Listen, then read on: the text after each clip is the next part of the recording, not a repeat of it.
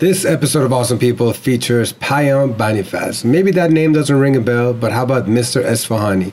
Yes, I had a chance to talk to the creator of this iconic role of a character that he's been playing in the past year and a half since the inception of the pandemic, and he's made us laugh. But there's more to this man who's been creating this funny character for us to enjoy on Instagram. He's a super talented actor that's been working up the ranks in Hollywood, having reoccurring roles on popular shows such as Shameless. But uh, get to know him much better in this episode of Awesome People, where we get to know more about his childhood and how he suffered through PTSD and anxiety, and um, how he kind of led to this role of Mr. Esfahani and where he hopes he can take this character and his talents. Stay tuned and enjoy. This is dedicated to anyone that's been knocked down but not out. The ones that fell to their knees but rose back up.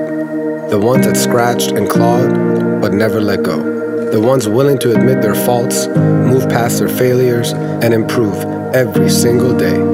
I hope these conversations encourage you to think critically, make you laugh hysterically, inspire you profoundly, and remind you to practice gratitude daily. My name is Iman Hushmat. Welcome to the conversation Welcome to Awesome People.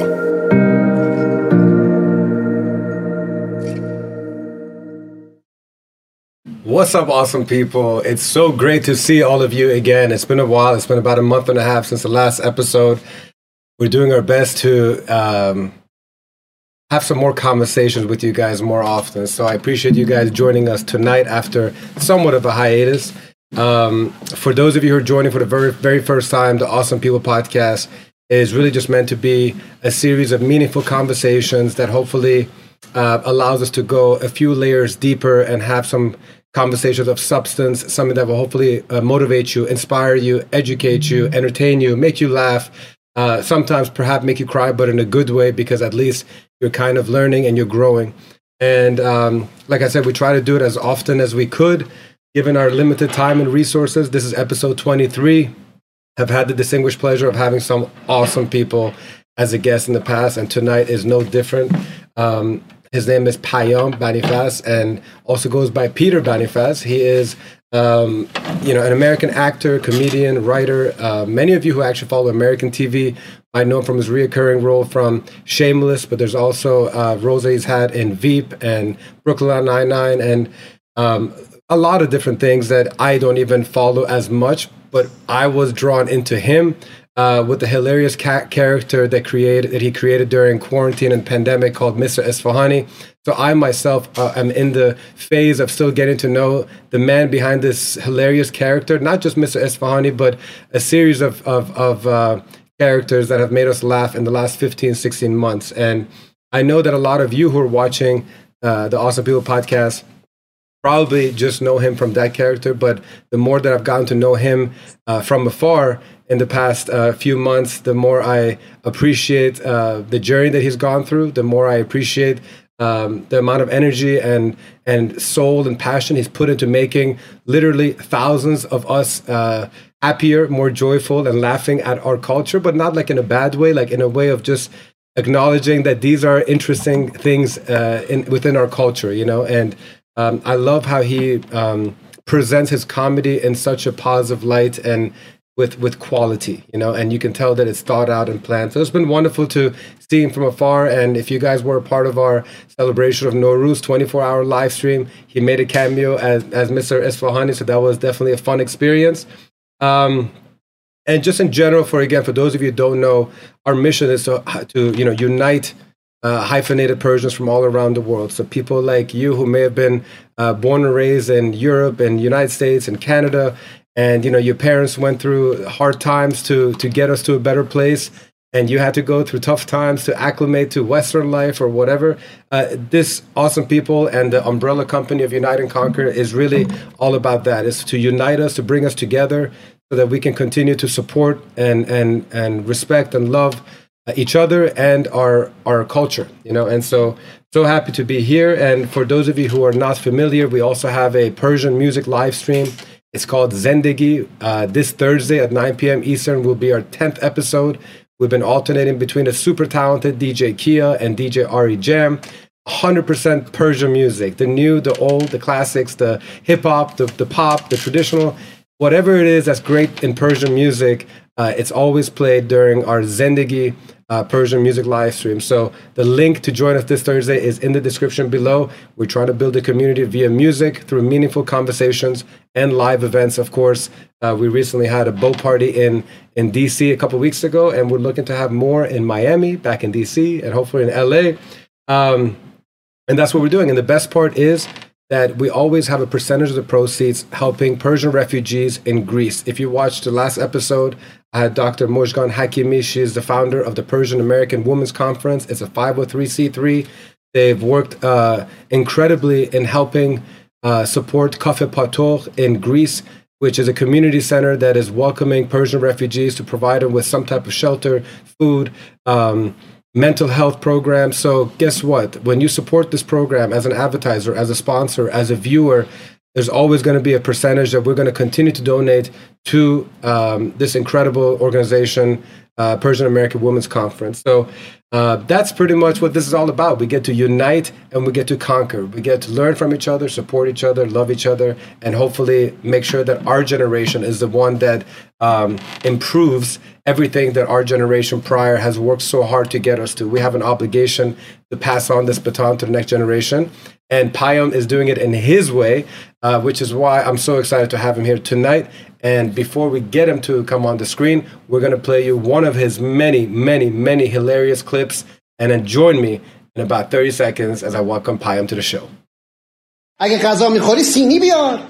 اگه غذا می‌خوری سینی بیار. ای بابا اگه غذا می‌خوری سینی بیار. این چای من کجاست؟ این قرص کلسترول من کجاست؟ می‌دونی این پسر حسین رفت هاروارد؟ می‌دونی پسر خالت داره میره هاروارد؟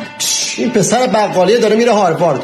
با اون یارو حرف زدی؟ با یارو حرف زدی؟ با یارو حرف زدی؟ سر درد می‌کنه ماست بخور. پا درد می‌کنه ماست بخور. چی چی؟ اسال داری ماست بخور. زیادی ماست نخوری یا خوابت می‌بره؟ داره خوابت می‌بره.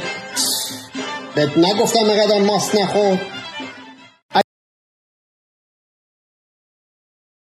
All right. So, ladies and gentlemen, I wanted to make sure that, you know, we kick off the show with some laughter. So, I think that's the way to start off a show with one of his hilarious clips. Uh, without any further ado, please help me virtually welcome Payam, aka Peter Banifaz. What's up, Payam John? Good. me. Oh, man, I appreciate dude, that. Ca- that couch has become so famous uh, for all of us. You know, I feel like I've been on that couch.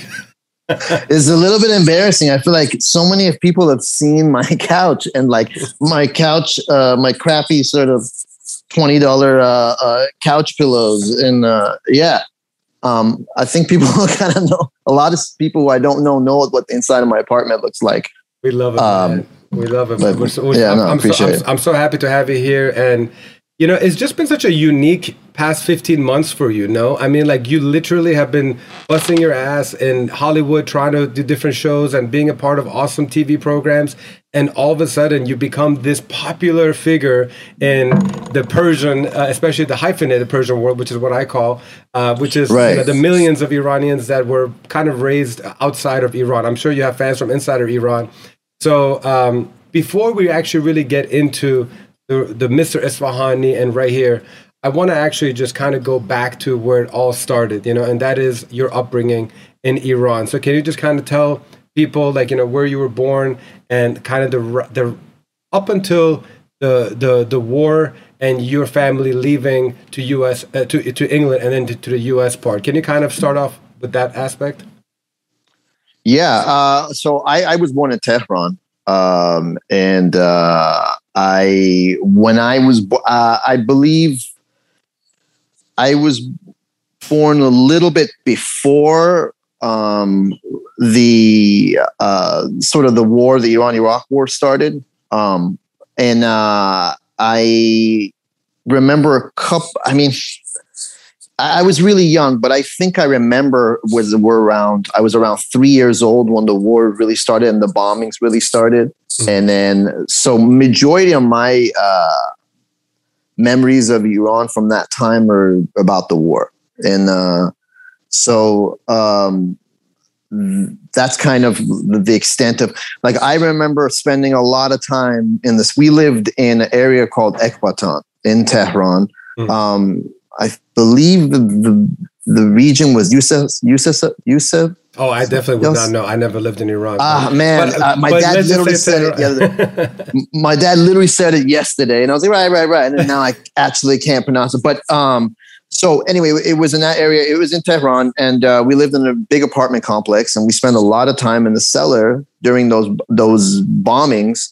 Uh, you know, at some point, I think it was like three times, four times a week. We were spending in a cellar because they be the they would be doing these bombing raids over Tehran, and then so basically we'd have to go in the cellar and and at that point you just hope that the bombs don't drop on you you know yeah. that that yeah and, and and listen I, did, I didn't mean to kind of start the program off in such a heavy way but i feel like it had so much to do with the Payam Banifaz that we see now and and i felt that it's very important for people to really see where your history comes from. Because one thing that I really appreciated you talked about in a previous podcast was how your mother acknowledged the, the mental health component of you being raised around these bombs and around this type of uh, fear and concerns, you know, and which is you know obviously we know that in the persian culture it's such stigma like depression? What depression? What are you talking about? Suck it up and let's go. And you've had a lot of mm-hmm. that in your in your skits as well. And that's just how our parents were raised as well you know it's to not address these things. But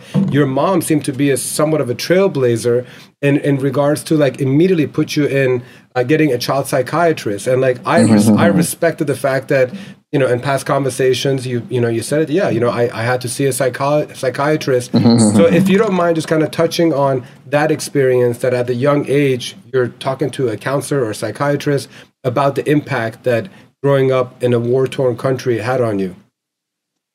Yeah, I mean, you know, I when we uh, so we left Iran. My mom at some point basically was like, I can't raise the children, and, and like I can't raise them during a war. So we, my mom was the one who really made that decision, and uh, I can't imagine how difficult it was because she was still uh, she was still a, a young person and uh, with two young kids.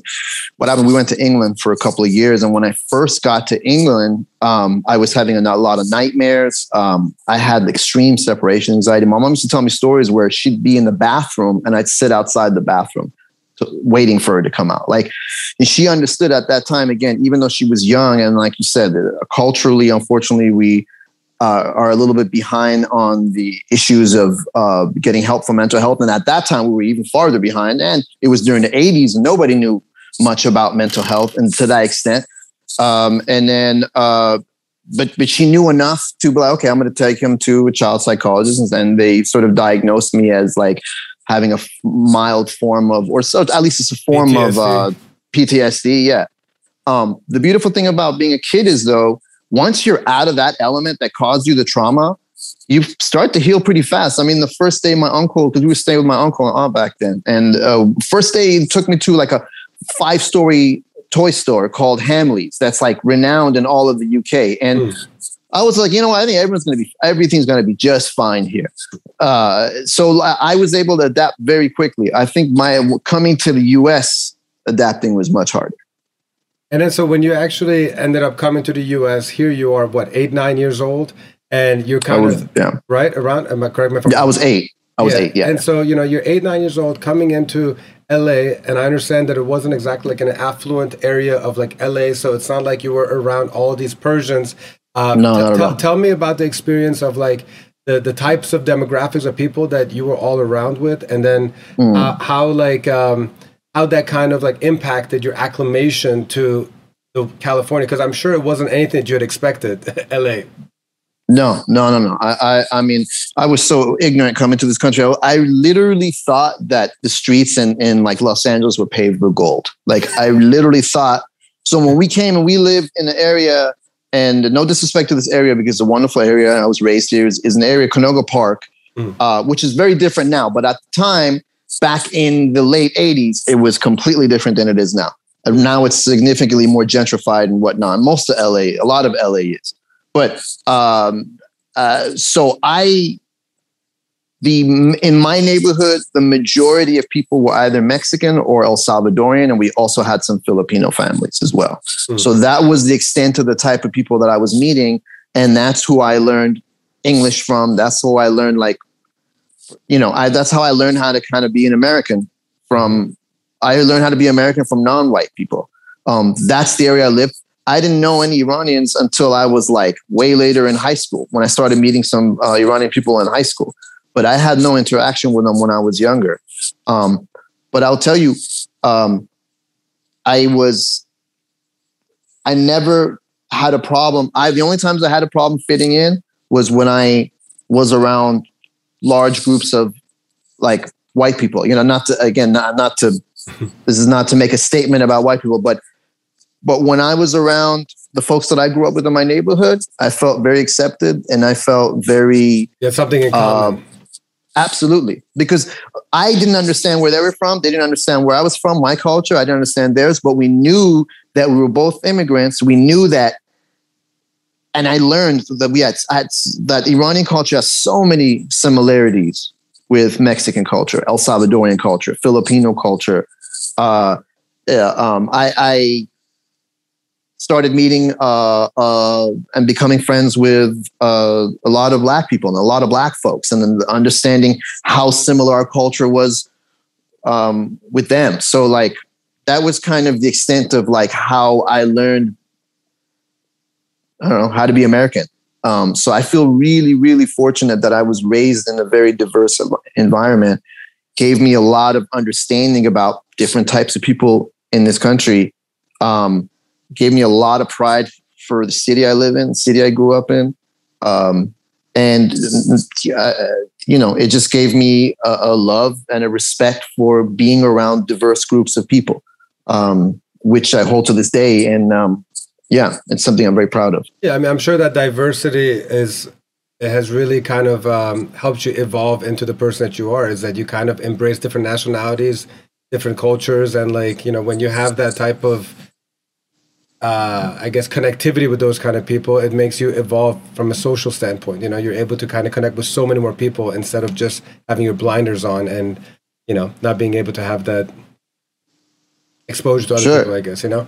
But uh, what what I want to kind of ask you is when you were. Um, it seemed like from a very early on, you really wanted to start going to acting. Like you felt like you were an entertainer but obviously going to hollywood it's such a tough tough business you know and mm-hmm. i know you grinded I, I, I, believe you still are grinding because it's just such right. a cutthroat type of business uh, i don't want to talk about how difficult it was to convince your parents to go through it i want you to just kind of tell me about the journey itself and like if there's other persians who want to follow the same path because as you know there's not that many of us out there you know like that's what i really love and appreciate about what you're doing is the fact that there are not that many Persians representing us. And I know how uh, you use the word normalization, which I loved, you know, about how, you know, you just want a Persian version of like crazy rich Asians kind of stuff, you know, where like the good parts mm-hmm. of their culture are shown and, and stuff. So ca- can you kind of just speak to like, um, what what is it that like you want to make sure that Iranian Americans or Iranians are like represented and just a whole road that you had to been taken now for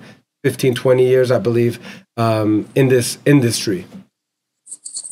Um, I, I you know, it, it's uh, it's like for me when I made the decision for a very, very, very long time. I tried my best to just sort of hide my interest, hide my feelings, because I thought to myself, that this is not something that can happen for somebody like me. Like I, I felt like maybe I would be living in a dream world if I was able to pursue it. It really got to a point where I just couldn't, I couldn't go one more day without not going, let me at least try this. Like there's got to be a reason why this is, I've been feeling this way for so long.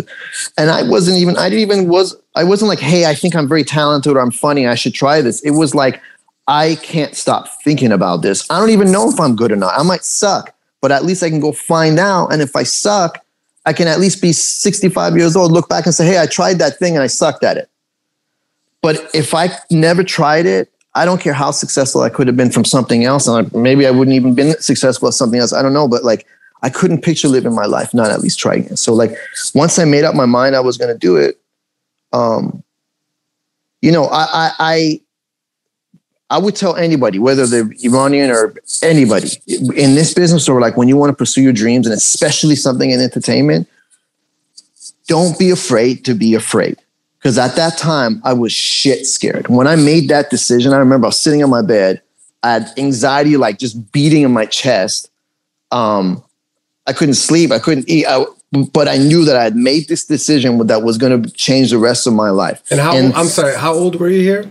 Man, I was. I. I this is a little. I was a little bit older in life. I was like 26 when I mm. finally made this decision. To what, what were you? What were you doing work wise right before? Because like that, you know, like before you kind of decide I'm going to screw this and go full time with this. Well, I mean, you know, I, I got my bachelor's in political science. I was going to go to law school. And then so, but instead of going straight to law school, I took a couple of years off. I was working. I was working and at the time, the mortgage business, especially in California, was booming. So I kind of got into that just to make a little bit of money mm. after uh, college. But my idea was to go to law school. But, you know, it's not something what I really wanted to do. I just thought this is something, this is the only thing I can do, you know? So, um, and, uh, but that's what I was doing at that time when you decided to go all in. Yeah, I mean, it's it's I can't even really explain what made me suddenly at that go all in, and because I had been thinking about this for a long time, but it just I remember one time just it was just one day where I was just like, I don't think I can go through the rest of the day tomorrow if I don't make some move towards this. Like it just that's the best way I can describe it. Where it's just like I got so fed up to uh, about lying, like lying to myself. I was so tired of carrying the weight of that, not being honest with myself. That I, uh, yeah, I just I was like that. I have to do this. Like, I have to do this. And would you say? Sorry to cut you off. Would you say that this no, was like a, Would you say this was like an all or nothing move for you? Like, did you just feel like? Yeah you absolutely need to follow your heart and like whatever may happen, it will happen, but at least you don't live a life of regret? I, I sat there and I was like crying on my bed. I remember because and I was so scared because when I asked myself, Am I willing to do whatever it takes? Whatever it takes, whatever road this takes me, good or bad, am I willing to do that? And when I said yes, eh, eh, I knew I knew the weight of that. You know, I knew what was about to come, which and the same thing that came, which was over a decade of hardship, over a decade of proving myself day in, day out to my family, casting directors, producers. So, what I thought how difficult it was going to be, it was you know and like you said it's still sometimes a struggle especially i mean certainly the pandemic didn't help me or any actor it didn't help anybody in the business because you know production was kind of destroyed for so long but in the end of the day um i it, it, I didn't want to have a plan B. You know, I, I, you know, my dad really, at first he was like, bro, you're crazy. This is fucking nuts. We got past that. Then we got into, okay, this is nuts but you need a plan B. And I was like, my fear was that a plan B would mean failure to me. You know, a plan B would mean trying. And then I don't even watch Star Wars, but this Star Wars quote from Yoda where it's like, do or don't. There is no try. And I was like, to me, having a plan B would feel like I'm trying to do this as opposed to no matter what, I'm going to do this. Cause I, I was like, bro, I, here's the thing. Like, I got into an accident in 2003 i broke my neck. I almost lost my life. I almost lost everything. I almost was paraplegic basically and that didn't happen. I, that didn't happen. Luckily it was fine. I, I, broke my neck you know. I was in did you have a halo? because my sister broke her yeah, neck i didn't have it oh man bless her. Thank, thank god she's okay. It's incredible. I didn't have yeah. a halo. I didn't have a halo luckily. I had just this sort of thing around my yeah but that's so a very humbling, that, humbling experience, I'm sure. Extremely.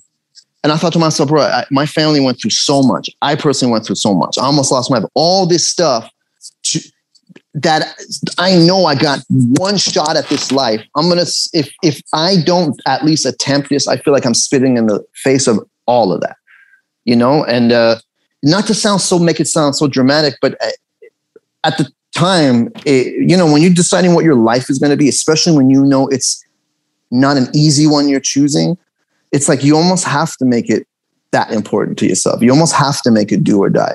Yeah. And I know that people say don't make your work your everything, but I do feel like if you're an artist, especially an artist trying to come up, I don't think you have a choice. Well, I mean, that's my opinion, and people people have every right to disagree with that, but that's the only way I could do it. Well, it's, it's your truth, so it's nobody else's opinion that matters. But what's, what's, interesting is that it seems like you had like a life altering experience when that uh, accident happened, and I I didn't know that about you actually, but I had this bad accident where I should not have mm. made it out alive, and I feel like my entire trajectory in life at the age of twenty changed because I was like, I should not be here. Like the, so every day is for me like just an extra day that God decided to give to me. And would you say that that's a type of turning point that it had on your life? Absolutely, because I was on the way back from Vegas. We were having fun with my friends. Like we were having a blast. We drove back, um, and we had a rear left tire pop. And this was on a Sunday, and I woke up Monday afternoon, and you know, and what I had to experience physically over the next like month and a half was absolute hell. And it's like after that, I truly think it altered my perception of what life is and what my role in this life for me is. And it absolutely changed my life for the rest of my life. Like I went from a stupid ass kid to a fully focused. Uh, certain you know i mean I, I i went i think my maturity level increased overnight because of that. Um and that, that's the, that's the thing a problem about pain. That's the problem about suffering where it it's feels so bad but it's always almost always good for you to some extent. And it's but it just feels like uh, you know it just feels like hell when you're going through it. But as i say when you're going through hell you just keep going. Well, I, f- I feel like all of a sudden life became more like a purpose driven um, experience for you, and you just wanted to make sure every day counts. And there is a component that I want to touch on a little bit later um, that, that goes back to what I think is what your driving force is behind what you're doing. But I, it's just an assumption. I'll, I'll let you answer it. Uh, I do want to go into COVID, which is a, a life altering experience for many of us, and which led to the birth of the character Mr. Esfahani, I don't think it would have been created were it not for COVID, you know. And so I do want to um, transition there, but I want to segue it by playing one of your clips playing Mr. Esfahani. So we'll go ahead and play that real quick, and then when we come back in about 30 seconds, we'll be back with Payam Banifaz. Cool, let's do it. این کیه؟ یادت نره آشغالا رو بذار بیرون فردا جمعه است. بوی گاز میاد. بعد برم هوم دیپو مگس کش جدید بگیرم. می‌دونی الان چی میچسبه؟ یه آناناس. میگن انار برای قلب خوبه. انار داریم. این جان ترولتاس نو این هری سنفورد یا استینگ؟ نیدر بوی گاز میاد. این گاز روشنه. ای بابا عینک من کو؟ این هری چتره. هو هری چتر. You mean Harry Potter? یه بار تو فوتبال همچین توپ شوت کردن که پام شکست. یه بار یه دونه کلاق تمام جورابامو دزدید ای بابا اینو بعد اتو کنم چروکه یه جوک هست یه جوخ با یه شتر مرغ عروسی کردن یادم رفت پنیر بخرم چی گفت؟ چی؟ چی چی؟ چی شد؟ کجا؟ کجا؟ And back. All right. So that was another funny clip from Payam playing the role of Mr. Esfahani. So, Payam, take me to March of 2020. Here you are, uh, you know, still working your ass off, trying to get roles, and you know, wh- whatever you're doing in these TV shows. I'm, I'm sure you're still looking for other roles to get that stability that you want. And all of a sudden, the world comes to a screeching halt. Uh, before you even get to like Mr. Esfahani, can you kind of take us to your mindset at the time? Like, I, I myself, not sure if you know or not, but my main company was an entertainment company. So we mm-hmm. were we were the first domino that fell and the last one that's going to get up. I mean, we're literally still in it, just like you in many ways are. But I'm sure the world has kind of created some opportunities for you um, in some shape or form. So, but take us to like March 2020, the quarantine, and what kind of cultivated um, the ideas behind your series of videos that you're doing online on your couch, essentially. Uh, I mean, so like you know, as as a working actor, literally, it's just I get my money from booking jobs and whatnot. And, and February had been a good month for me. I had worked on a film uh, that's you know that's actually coming out towards the end of this year, hopefully. And it was a great time. It was exciting time. I, I was looking forward to sort of just leveraging off sort of that. And um, and then when this uh, pandemic hit, everything shut down, you know, I also I'd, I'd be performing um, comedic improv and comedy sketches all around Hollywood and at various theaters throughout the week. I'm doing like three, four shows a week, and all that came to a complete screeching halt. And it was just me alone in my house with Netflix and my laptop, and I was just so utterly bored. I really was never that interested in doing videos for Instagram. It, there's nothing, I had nothing against it. It just didn't feel like something I particularly wanted to do, or at the time didn't really even have the time to do it. Mm-hmm. Um, but once I was just literally sitting on my butt and I was just bored and just anxious and reading about COVID news and numbers all day. And I was just like, okay, I got to do something to just sort of like feel creative and get my mind off things. So I just started making these little videos that I just thought just me and my friends on that I have on Instagram, my other comedy and acting buddies would watch. And then little by little, they just got, you know, I just got started doing different ones and stuff. Um, I had never really brought, I had never really incorporated Iranian culture much into my work. Um, not that I didn't want to, but just the opportunity hadn't been there. Mm-hmm. And I realized like, well, I have the opportunity to do it here. I, I control this Instagram. I can do pretty much whatever I want. And I've felt very, very disappointed for a long time that in uh, in mass media and in in films and TVs, that representation for not only Middle East, uh, not only Iranians, but Middle Easters in general is so limited, limited, more limited than I would say pretty much every other minority. Um, I mean, I, I, don't quote me on that. I know that there's there's a lot of there's it happens a lot. I don't want to compare, but mm-hmm. let's just say the the, the amount end. of rep, it's on definitely on the lower end. You know, not uh, doesn't mean it's less or more than any other, less or more important than the other, but it's so low and it's okay that it's low because for so many years it was okay to look at middle easterns iranians arabs afghans as terrorists as low life as criminal because you know because there was sort of that war on terror and whatnot it obviously trickled down to also the cultures so it's like it it really hurt the way people look at us to this day if you think about it, the Iranian people haven't had a good thing said about them in the media in 40 something years, mm. you know?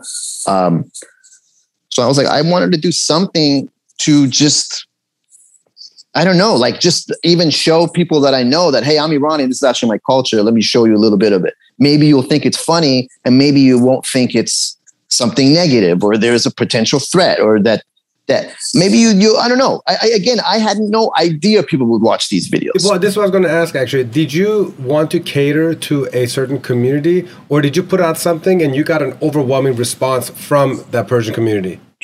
Uh, exactly the second one. I okay. was like, I want to make these videos. It was literally I want to make a video so my American friends get an idea of this culture and my culture. Um, but then little by little, I just saw like a, a, Iranians commenting and liking and following me, and yeah. and uh, uh, I was just really really surprised. I didn't even think anybody would watch it, and then it just kind of like grew and grew and grew.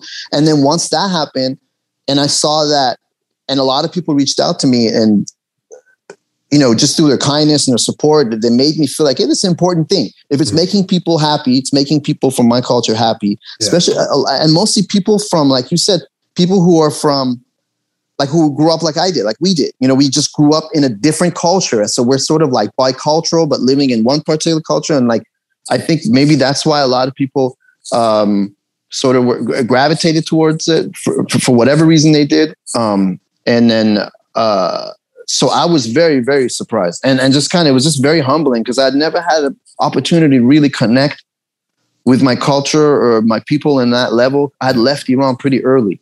Right. Um, and uh, through that, I've gotten so much more connected to my culture. And it's all thanks to the people who like reach out to me and just, um, and so now I do want to cater to, to uh, Iranians. Just eh, my goal is to cater to Iranians everywhere, all over the world. But uh, even bigger than that is to cater to anybody who's a fan of comedy, anybody who's a fan, fan of TV, film. That's the overall goal.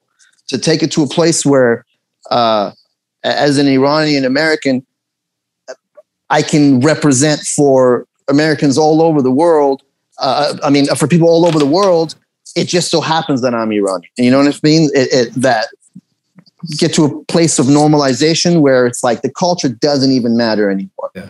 Well, that's, um, that's what I was kind of alluding to uh, earlier when I was like, I think this is kind of like what's driving him now. I feel like you just have constantly ideas in your head on like, man, I have an opportunity right now to really represent us and to tag team with other people that can help represent this. So is that it? Is that like, would you say that the pandemic has kind of like created this um, opportunity for you to consider and like now maybe you're churning your head or maybe you've already begun uh, the steps that you need to take to be able to take this onto the big screens or you know sitcoms and whatever. Like t- tell me if that's something that's right now in your future. Absolutely. Absolutely. That's that's really what i'm uh, sort of behind the scenes working on mostly is to be able to i'm working on a couple of different projects that uh trying to do this exact thing mm-hmm. um, you know, sell projects to uh, major cable network and streaming companies. Get that out there and let the people see it. Let the people judge it for itself. In the end of the day, my main thing is I want to make comedy that everybody can laugh at and everybody can enjoy. And if it's about Iranian people, Iranian culture, I mean, it, that's the ultimate goal. Would the you, ultimate goal is yeah. Sorry, sorry, but uh, would you want to like produce it and write it and and do all that, or would you like to t- team up with somebody where you're just a lead actor? What what is your involvement in your utopic uh, vision of this uh, grand project of yours? Well, the thing is, um, I I believe in, and I and I don't mean I don't want this to sound in any way, shape, or form arrogant. I, I mean it as in in terms of what I think would be best for this for me it would be that i need to basically control the creative aspect of it um at least give me an opportunity to do so to yeah. to showcase what it could be and you know if it's you know, basically like right now one of the projects that i'm working on, i can't talk about too much because of just uh legalities um yeah. it's basically you know a project that i wrote with my writing partner that now we are taking that with me attached that now we are taking around to sort of to sell it. Yeah. Um but the thing is uh if if i want to sort of break into it the way i want to i feel like i have to be sort of steering the ship. On land don't get me wrong if a situation comes up where i can come on just as a lead actor to it i would never turn that down too because i i love collaborating and there's so many damn talented people in the industry and so many talented Iranians that are coming up that that you know are, are going to start getting in writers rooms. They're going to start becoming producers. They're going to start becoming uh, development executives at, at, networks and studios. That's really going to start happening. And these are the type of people i truly look forward to collaborating with um, within this sort of hollywood system because it's a it's a crazy ass system. And it's like we need as many of us as we can to sort of like tell these stories to create this to create this sort of this image that I think we all want to create, which is like to let people know that the Iranian culture is is something that you you know it's, it's more than what the media portrays. much more. The media is portraying not even any aspect of the culture. They're, they're, they're portraying the the behavior of, of the government. Yeah. And anyone in this country could say is like, especially after four years of Trump, is like, hey, our government and the people who run our government are not representative of the values of the people of the culture of this country. Mm-hmm. And it's the same thing with Iran. The, that government does not represent the values of the people. It does not represent the behavior and the hearts and the minds of the people. And I think anybody who's gone to Iran, any non-Iranian who's gone to Iran, has seen that firsthand you know well I, I, I, get, I, I, do believe we are going the right direction. I feel like you know people are getting on the diversity train more. People are you know accepting of different sexual orientations. And you know i, I think we're evolving. I hate to use that word yeah. because we should have evolved uh, thousands of years ago. But there's still right. some you know there's a lot of work to be done. And I, I, I, I see a lot of potential in what the younger generation of Iranian, especially Americans, are doing. You know, you see people like Nasim Pedrad, you know, getting on TBS and doing her yes, own thing. Yes. It's not the the most accurate depiction of whatever, but it's it's cool. It's just great to see that there's somebody, a, a young Iranian American female that's producing it on TBS. You know, I mean, no matter what you think of the show, just you know, doing that, I think it's it's impressive. Absolutely, absolutely. Her, yeah. for, you know, the fact that she came up with the idea, she wrote it, she directed the pilot. Yeah. Also, as as far as Hollywood has come, it's still uh, when, when it comes to the development stuff, it's still a boys' club, unfortunately. Yeah. So for a woman to come in there and and be able to get her vision across the screen, she had to really jump through hurdles. She had to jump through hurdles that a, a man wouldn't have had. And so, like, everyone should commend her and, and respect for what she did. She had a vision, a very unique vision mm-hmm. that she fulfilled. And that's hard to do no matter what, let alone uh, a, a, woman of color. It's, and it's, um, it's incredible uh, what she's done. The fact that she did that Chad character as a 13 year old boy. I mean, but anyway, that's a right, right. that's a whole different thing. Um, I, hope, I, hope, to have her as a guest, but that's incredible, you know. right, right. Um, Absolutely incredible. Yeah. So, so, but let's go ahead and now talk about Mr. Esfahani a little bit more. So, obviously, when you were sitting on the couch during pandemic, it just kind of evolved. What I want to know is really how accurate of a depiction is it to your real father? Is is it super accurate, or is it exaggerated, or what? so Mr. Mr. Esfahani is so like my the father character and Mr. Esfahani is separate because Mr. Esfahani is sort of the character that speaks English in like sort of like a with a with a strong like accent and um, uh, the dad character is just sort of like the dad character. And he um, you know my dad a lot of people ask me this. Is like hey, is this was this how your dad was growing up? And i would say no my dad wasn't like that. I think that dad character is a much more exaggerated version of my dad. Mm-hmm. Certainly, it has aspects of my dad that I just took and sort of like exasperated to to for comedic purposes. I, I remember somebody had commented on one of my videos saying like this is not true you're exaggerating and i didn't comment back but i was wanted to say well that's you're kind of describing what comedy is you take something that's has a true baseline and yeah. then you exaggerate it for so that's what I'm doing. But that character actor is a mixture of a couple of, including my own dad and some of my friends' dads that I knew uh, growing up, and you know, and that's it. Like I had no idea that I was trying to like tap into some like collective uh, cultural experience. Mine was like, hey, this is how the dads I know are, so I just did that.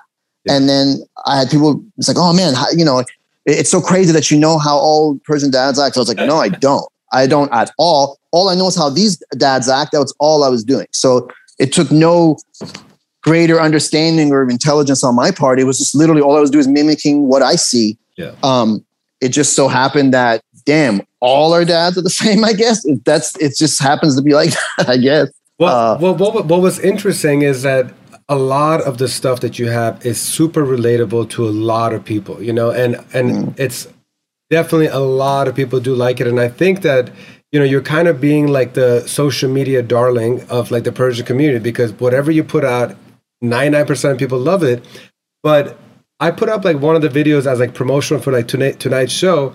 And it was the one where, you know, the father was a little bit maybe aggressive and, you know, high anxiety, I guess. And this one of my friends, she actually said, Nothing about this is funny. I now realize my anxiety is driven by having a Persian mother who talks this way. I choose to raise my kids differently. And I want for you, because man, I, I, didn't know how to answer it. All I said is, I can certainly respect your opinion. Even though I knew her, I was like, I don't even know how to answer that because I was like, wow, look how some people respond to this, which a lot of people find funny. Even if it's happening in their household, they still find it funny because they're like, that's just a Persian dad, Persian mom. Accept it. It is what it is. How do you respond to this person who who this was what they said? Uh, first of all, how dare they? No, I'm kidding. I, I totally kidding. No, first one thing with me is my stuff is public, so everybody has a right to their opinion. So like they like it, don't like it, they absolutely have a right to it. My thing, what I would say to her is that like it seems like it kind of struck a chord. Maybe it struck a chord with you in the wrong way because you feel some type of trauma from that. And I totally understand that. And if people are sort of getting triggered by these videos, I, I, I am sorry about that. But at the same time, if we don't make fun of the shit that triggered us and become aware of it, the shit that traumatized us and become aware of it and become aware of our triggers and, and sort of what to do when we're triggered by past trauma, blah, blah, blah. All these, you know, terms. Uh, I don't know. They would like, Well, we'll never learn. when from no, when are we going to learn? When are we going to heal? Mhm. Um, and here's the thing it's like, you have to laugh at we have to laugh at these things. Like we have to laugh at this sort of generational trauma that we've experienced because you've already experienced it. It's already too late. Why not laugh at it? Why not laugh at its expense? Let you know let's make jokes. Let's when we laugh at shit that's real that's bothered us it it lets out steam. It takes the weight off it. Mhm. i'm i'm not a doctor. I'm not a psychotherapist. I, i'm not pretending to know what it does but all i know is what it does for me.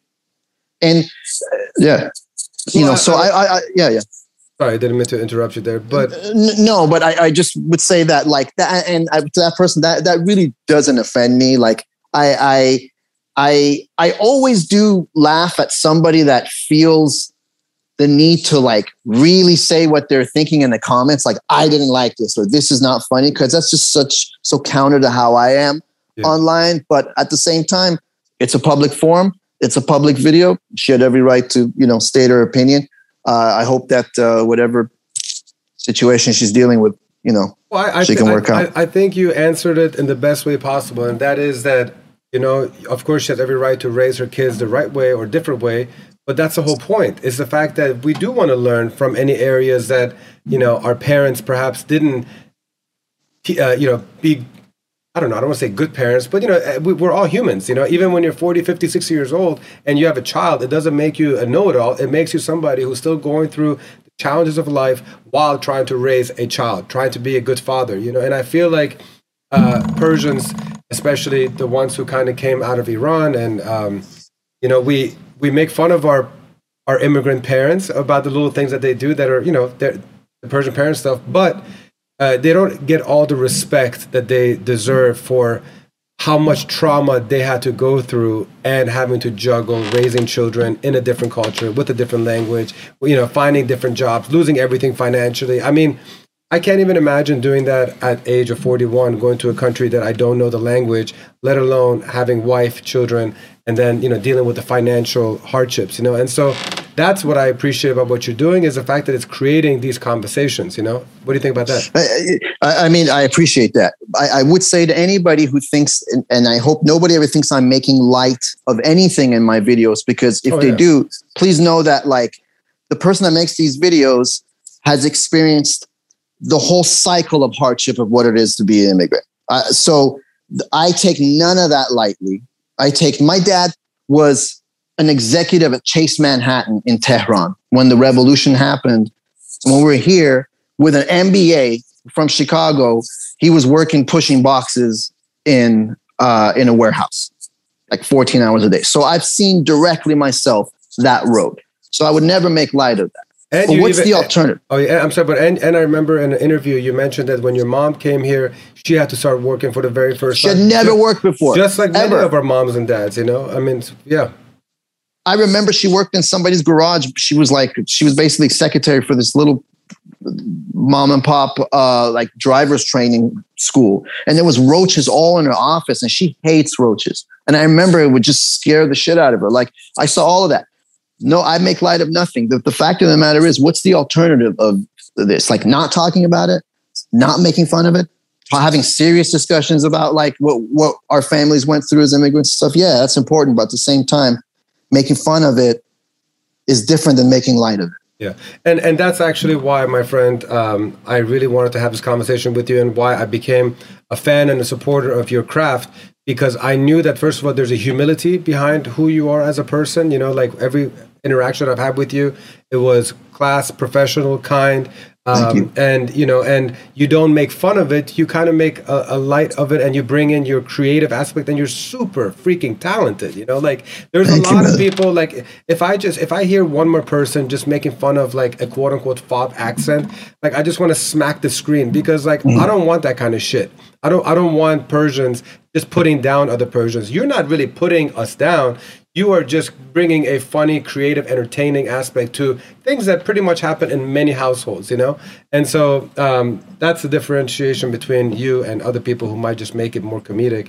And, and that's why I wanted to start this conversation with the backstory of who you are, where you were raised, the trauma you went through, the, the hardships of going through growing up uh, in not exactly Rodeo Boulevard but, or in Westwood, like hundreds of thousands of your fellow Persians did. That's got to be hard, in my opinion, that you go to LA and you're not like the rich Persians, you know, in, in that neighborhood. That doesn't make life easier, you know? And so, like, you fought through that and, you know, you were built differently, you know, and I respect that about you. And kudos to you for now still trying to come and create conversations for the Persian community through your work. You could easily be like, screw you, Persians, you know, I'm just going to do my own thing. But yet you've navigated yourself, whether it's by chance or pandemic or your personal interest, to here you are, which is great, man. I love that.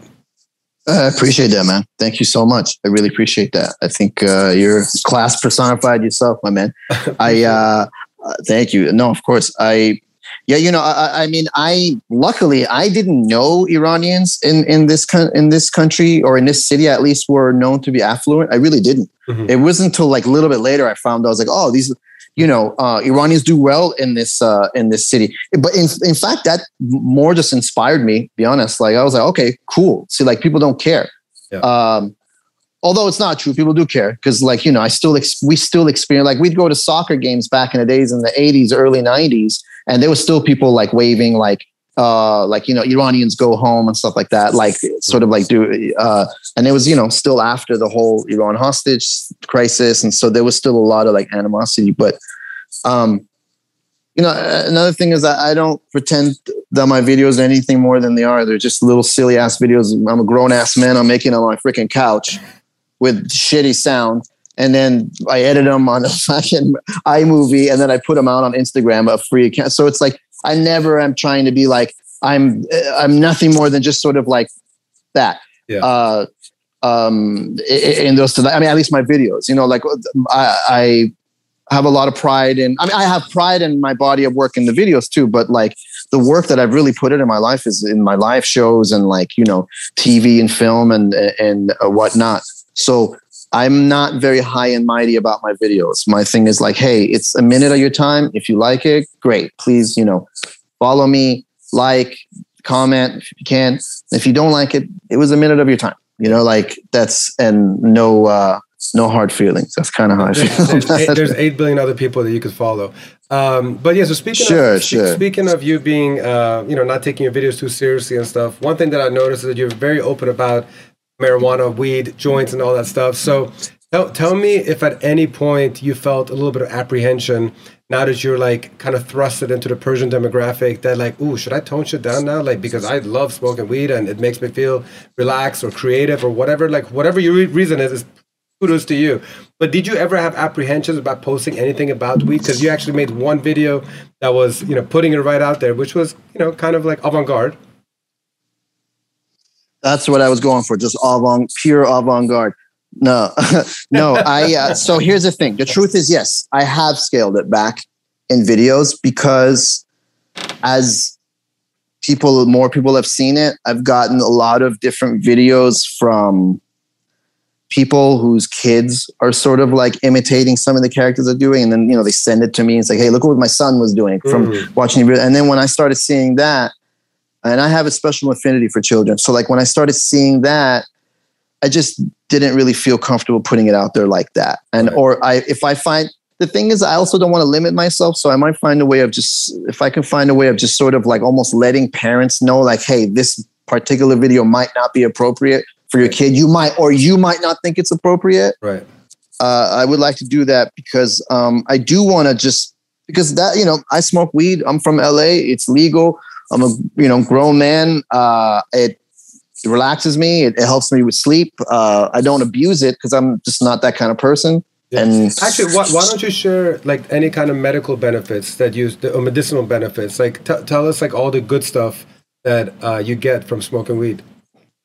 Well, I tell you, um, nothing helps me with like falling asleep like weed. Like there's been times in my life where I didn't smoke and I had awful time falling asleep. And what was uh, you know, I exercise, I'm doing everything I, I can, but it still can't. There are still these periods where I would experience not being able to fall asleep properly, or I would wake up like 80 times in the middle of the night or something. Um, and when from anybody who's tried a lot some of these prescription drugs to fall asleep, they make you feel freaking weird, and you have weird ass dreams, and you uh, and I just didn't like it. So, but weed is the one that's consistently helped me fall asleep in a way that doesn't feel I'm being drugged. I feel like I'm just, you know, you get tired and then you fall asleep and it just feels like a more of a normal sleep pattern. Um, another thing is just it relaxes me. It's one of the only thing that can really, other than exercise, just really relax me if I'm tense or stressed out about something. I don't really like to like you know, some people like to quote unquote self medicate themselves with alcohol if they're, they'll have a few drinks when they're stressed out.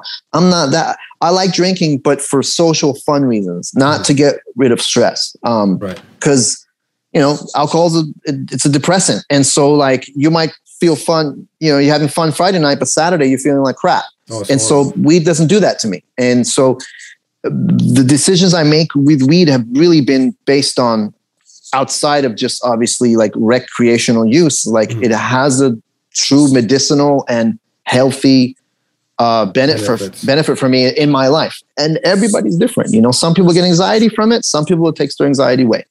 I'm not. I'm Some not, people I'm not- get- yeah. I'm not gonna lie, man. There was a part of me that wanted to have an Elon Musk, Joe Rogan moment with you. You know, where we just kind of like light up a joint and, and we just kind of, you know, break a little bit of uh, the stigma that's around Persians and, and weed and stuff. You know, but I, I held back.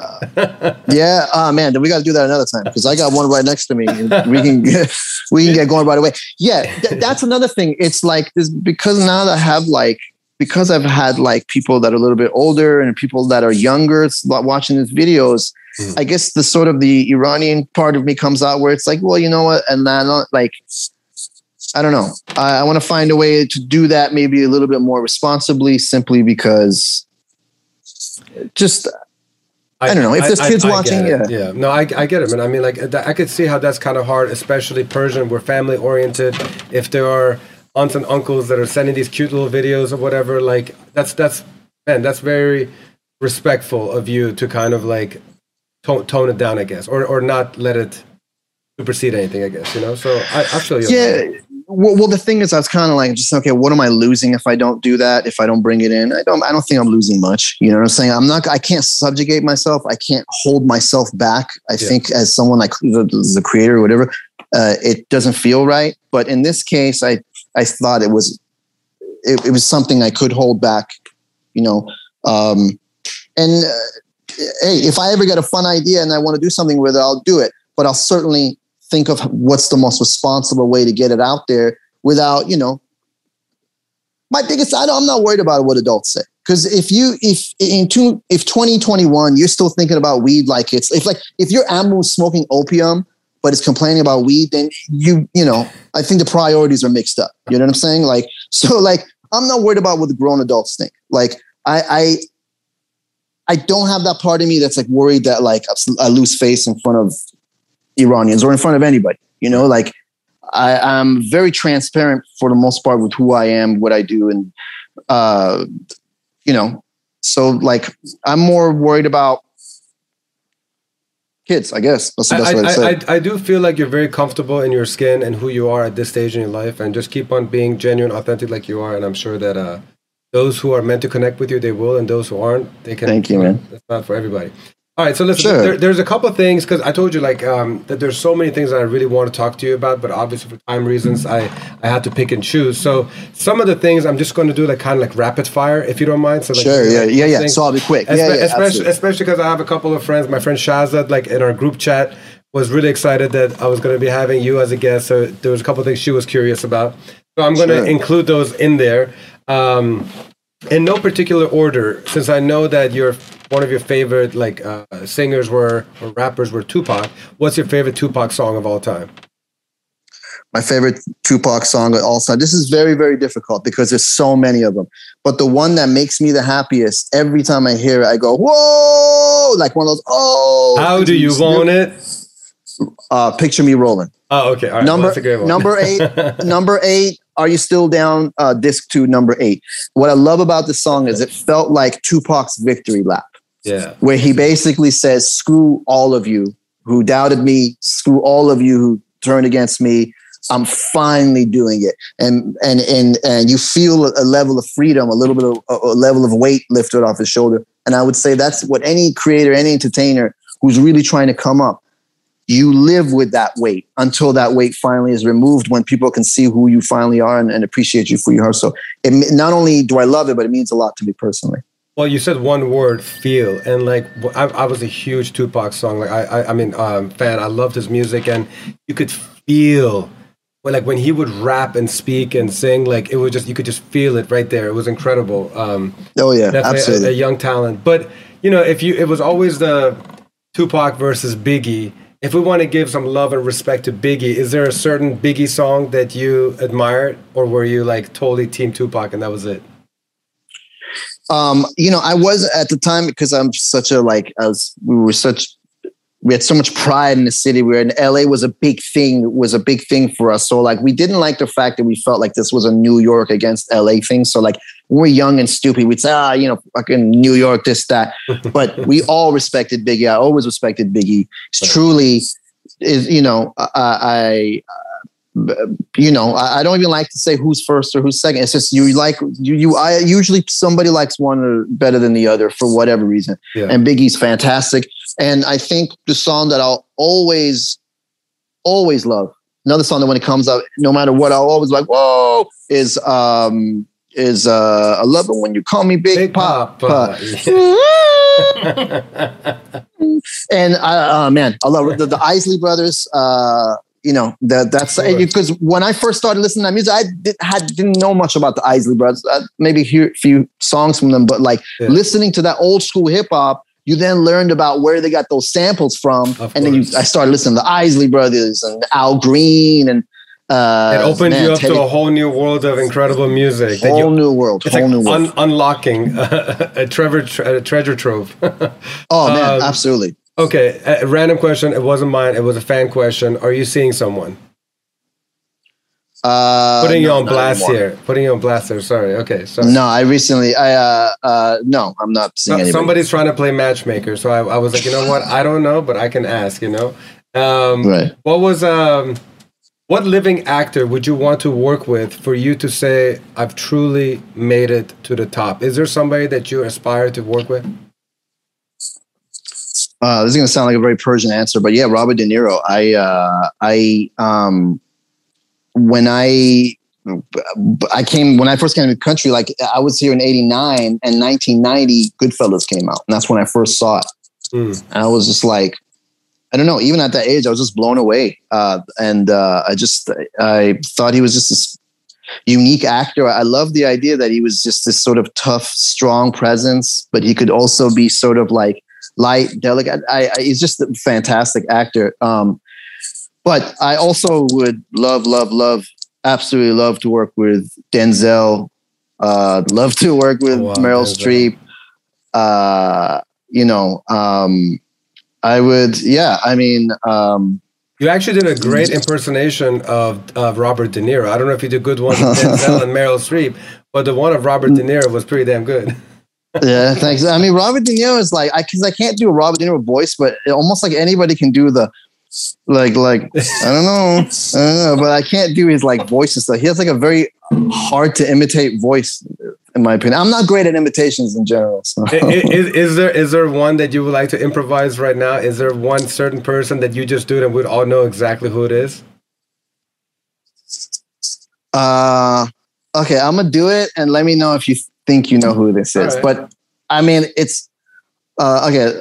Uh, this is gonna be awful because I can just do this one. Okay, so wow, wow, wow. Oh, is this the Asian guy? Um, no, no, no, no, no. Oh. It's uh, it's it's no. I would never do it. I, uh, uh, it's Owen Wilson. Yeah. I, oh wow. wow. yes, so actually, that was good. Actually. Oh wait, wait, wait, wait, wait. Wow. No, so that's now that I've done an awful job, it's uh, it's time for me to move. No, that was great. Uh, no, but I, again, I'm I folks, I'm terrible at impressions. I'm just I wish I was better at them. I tried when I was young, and I could just. Uh, I have so much respect for people who are good at impressions because it's like you either have it or you don't. Or you don't. It's one of those things like that. Yeah. Who, who's um? What first of all, when is your next like uh, Persian dance hit uh, video going to come out? Where you have you know you've made like three or four series of videos imitating different dance. Is there one in the works? Do you have any more left in your in your bag of tricks? Um, even though those dances are really stupid, for some reason, for me, they're really hard to think, come up with them. Like they're like they're I don't know. I, I you know, yeah, I, I, I definitely. I'm there will definitely be another one I'll, I'll do. Um, uh, just I got to get a little bit more time to come up with some of them. I, I, am surprised you came up with those 30, 40 already. That was a lot. You did three different videos with like 10 each. That was impressive. I, I had a lot. I think I had a lot in me. And then I just sort of, uh, it all got out. And now I'm like, okay, uh, can't think of it. um, you're you're also very like nimble when I see those videos. You know, I don't. You know, you do the warm and you do a lot of different things. So I think you're into yoga probably. uh, no, actually, uh, according to my mom, she she thinks like uh, I would sleep better and have less stress in general uh, if I did yoga, um, which I, I should, probably should. But no, I, I used to break dance when I was a kid, so that helped a little bit. Um, I started training boxing when I was like 18, and that helped a lot with sort of makes you kind of light on your feet, I guess. So like maybe that's one of the reasons. Um, I also always loved to dance when I was a kid, and maybe it's a little bit of that stuck with me. I'm also, I don't know if people can tell, I'm kind of a small guy, so it's easier for me to be nimble. Uh, yeah, so, so, I, so I guess you're officially a triple threat because you also have your auto tune songs. So you have some hit songs. You can act, you can improvise, you can dance. I mean, dude, I mean, you either you need to be in Broadway or you need to just kind of, uh, you know, create a whole new role where you play all these different uh, talents. I guess I don't know. You're incredibly talented, man. Good for you. Keep it up. I appreciate that, man. Thank you so much. I really uh, appreciate that. All right, so Payamja. So in in closing, I always like to give the virtual stage to our guests to talk about whatever it is that they're passionate about, that they want kind of like a message to the world, whatever it may be. So. Uh, in closing, I do want to appreciate you being uh, a part of this Awesome People podcast, and it's all yours, my friend. Thank you so much, man. Uh, you know, I, I think what I would want to say something that's, I guess, at this point is people have heard it ad nauseum, but it's like if you love something and you are willing to sacrifice for it, don't ever give up. That's I everybody that I see that's successful. The one thing they all have in common in their road to getting there is that they didn't give up. And I think obviously sometimes it's much, much easier to say than to do. But I can tell you just from my own life, the the doors that have been shut in my face time and time again that led to other doors opening. I've seen it in my own life time and time again. And I've seen it in the life of my constituent, uh, constituents and my peers. And they all share the same thing. And another thing I would say is like, whatever you're doing, whatever your dream is, whatever you want your work to be, the you can't we can't control anything that happens to us. We can't really control anything that happens to our in our career. But the thing that we can control is how much work we put into it. We can control, you know, for me, let's say when I go into audition, I can't control if I get that job, no matter how great the audition was or whatnot.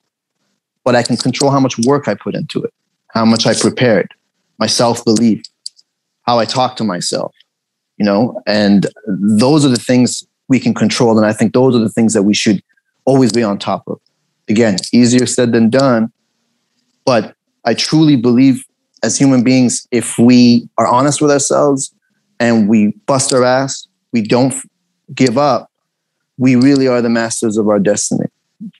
Yeah, I mean, basically, and, um, mindset and work ethic, I believe, are just basically two things that you just kind of encapsulated in your closing statement. You know, I know you have a, uh, a positive mindset, and I know you have great work ethic, and it shows in your work. You know, like you always people when when people look at something, they know if it's quality or not, and quality doesn't come by pure chance.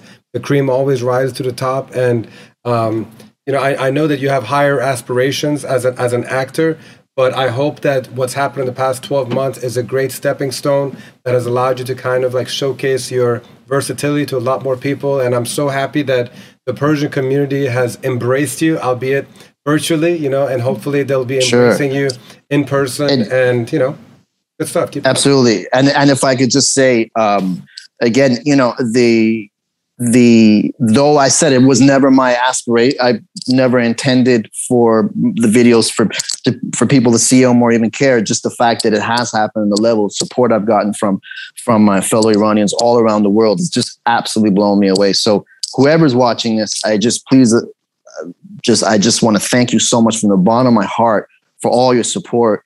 Um, I'm sorry I don't always get to uh, answer people everyone's messages or, or uh, respond to comments but uh, it just please know that it means the world for me and uh, I, I, can I can't thank you enough for for the support to everybody out there. Thank you so much. You you deserve it, man, and I appreciate you responding to my appreciate message it, and accepting this invitation to let me in, introduce you to those who haven't gotten to know Payam Banifaz as an individual. You know, so I, I, really appreciate your time. And in closing, we're going to play the, uh, another one of Payam's clips that I hope will make you laugh and thank you, Payam, on behalf of a, a, lot of persons around the world for thank you, bringing us joy with your craft. And we wish you nothing but the best.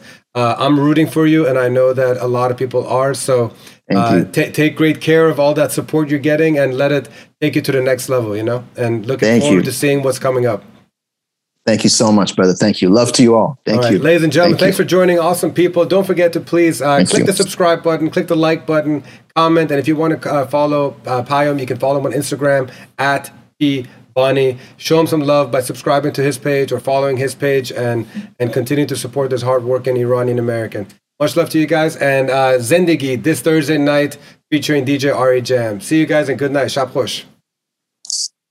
چای زیادی داغ نخوری یا؟ سرطان می‌گیری. بیرون بدون کت نری یا؟ می‌گیری سرما می‌خوری تپ می‌کنی یا میمیری؟ مگه نگفتم تو خونه ندو؟ می‌گیری میافتی سرت میشکنه میمیری. به سگای معلوم دست نزنی یا؟ یه گازت می‌گیره این ریبیز پدرت در میاره. اینقدر به سلفونت نگاه نکنی یا؟ هر دو تا چشات چپ میشن بعد چیکار می‌کنی؟ اینقدر تلویزیون نگاه نکن بهت گفتم هر دو تا چشات کور میشن بعد چیکار می‌کنی؟ این پنجره اتاقت امشب ببندی یا؟ یه یه کسی میاد تو اتاقت خفت می‌کنه. این موزیک تو زیادی بلند نکنی یا؟ یه کسی به پلیس زنگ می‌زنه میان دستگیرت می‌کنه تو حیات داد نزنی یا؟ یه دونه از این همسایه پلیس زنگ می‌زنه میاد خفت می‌کنه.